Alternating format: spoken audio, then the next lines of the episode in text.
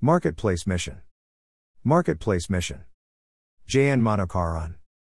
There is a lot of discussion and euphoria about marketplace mission today.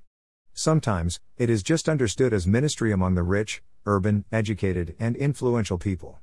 However, it is better to understand the whole/big picture. Market defined. In the ancient times, people gathered in public places. Religious gathering for worship and festivals were common. Social gatherings during wedding, puberty, funeral, and other rituals were also common. Economic gatherings happened as people had to sell or buy things essential for their survival. Apart from these, there were political gatherings also. However, the economic gathering was more important in day-to-day affair. On the seashore, fishermen sold fish and that became fish market. Similarly, vegetables and other commodities were sold.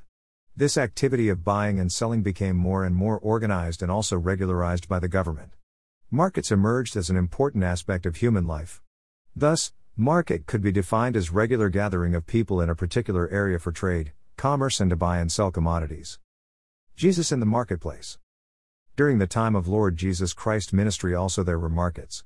Lord visited them and ministered there. There was an illegal market in the Jerusalem temple.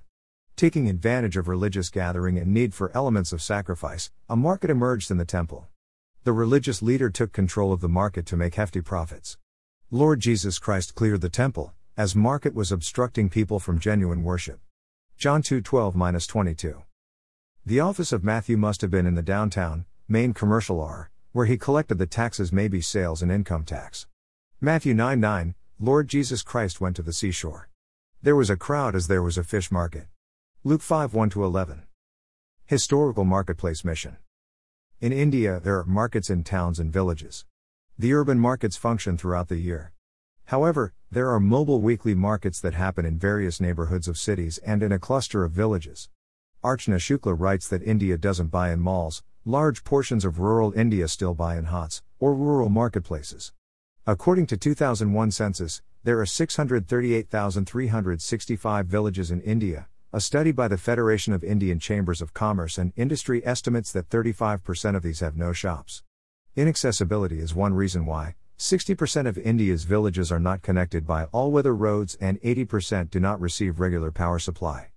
Census 2001 indicates that the population in over 45% of Indian villages is between 500–2000 and in another 42%, below 500.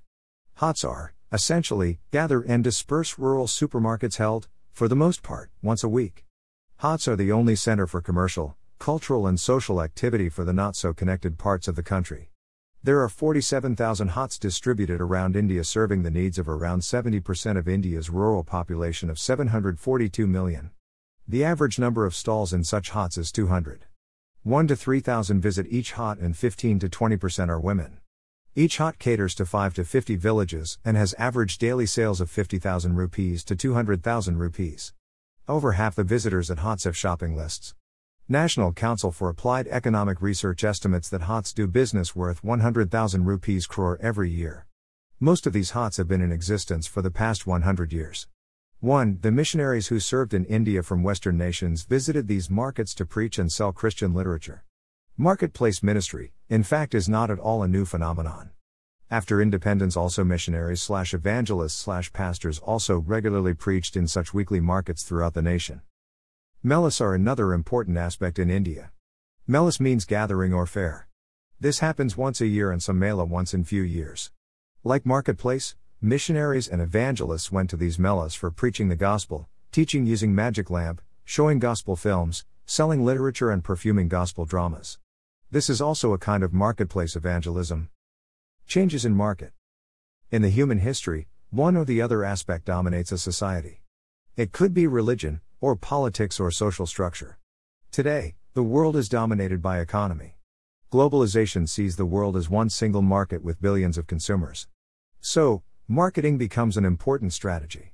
Malls are one of the places where aggressive marketing is done. Instead of open-field weekly markets, air-conditioned malls attract more and more people. Malls are more an urban phenomenon in India. Mission in marketplace. Today, the understanding of marketplace ministry is evangelism or Christian activities targeted towards secular workplace. In the earlier days, somebody from outside the secular marketplace had to come and present the gospel. The major reason was that there was not enough witness among the people in the secular marketplace to share the gospel. However, that things have changed. There is Christian presence in the secular marketplace. Laity activism. The lay people in the congregation were encouraged to be involved in the ministries of the local church. The lay preachers, choir masters, Sunday school teachers, vacation Bible school directors were lay people involved in the ministry within the church context. However, these lay people were not seen as focused strategic channels for the gospel in the secular workplace. Certainly, there were prayer fellowships in many industries, banks, and government offices. Naturally, these fellowships were involved in evangelism. There are many people who came to Lord Jesus Christ through such initiatives. However, these fellowships had ministry only to colleagues and not clients of the institutions or offices or banks. Strategic mission. Now, there is a realization and momentum for ministries targeting the secular workplace. The Christians in the secular world could be powerful witnesses, disciple makers, Bible teachers, mentors, and church planters. This is an additional strategy relevant for contemporary context. In no way, this can replace traditional ministries or missions or full-time workers. Model of Daniel. There are models in the Bible to show us how strategic marketplace ministry could be done. One of the examples is Daniel. From his life and ministry, there are principles that could be applied today. Marketplace evangelism could be done by a person who is a witness, a worshiper, and a worker of excellence, or WWW. 1. Witness. Daniel was a witness that he communicated his convictions on clear terms. Daniel 1:6-21, he was not comfortable with the culture of Chaldeans who ate meal offered to idols and drank lavishly. He spoke with the officers in charge and got permission to take simple food that would not offend his conscience. It was good that he was granted permission and proved that he was good enough to do the civil service in Babylonian Empire. In the marketplace, it is essential to communicate the truth. With the culture of intolerance, it is difficult to witness for the Lord. However, there are no excuses. Politely, courteously, lovingly, and shrewdly a Christian can put forth his/her faith and spiritual experience. For example, in almost all government offices, Hindu festivals like Viswakarma Day or Ayudha Puja is celebrated. The employees contribute for the Hindu deity worship and rituals. As a Christian, it is not needed to contribute and participate. This could be communicated wisely and assert the right as citizens of India. Worship. The colleagues of Daniel knew that he was spiritual, regular worshipper, and a man of prayer. They were not Hebrews, in fact, they were his adversaries. In the typical office politics style, they ganged up, conspired, and wanted to finish Daniel. For that, they worked hard to find fault in his attitude, work culture, decisions, policies, and relationships. Their research and toil did not bring any result.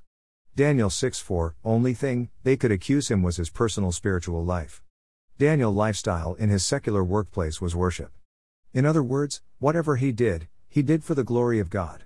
Whether you would drink a glass of water, have snacks in the mid-morning, park the vehicle, walk the steps, sit in your place, all should be for the glory of God, worship lifestyle.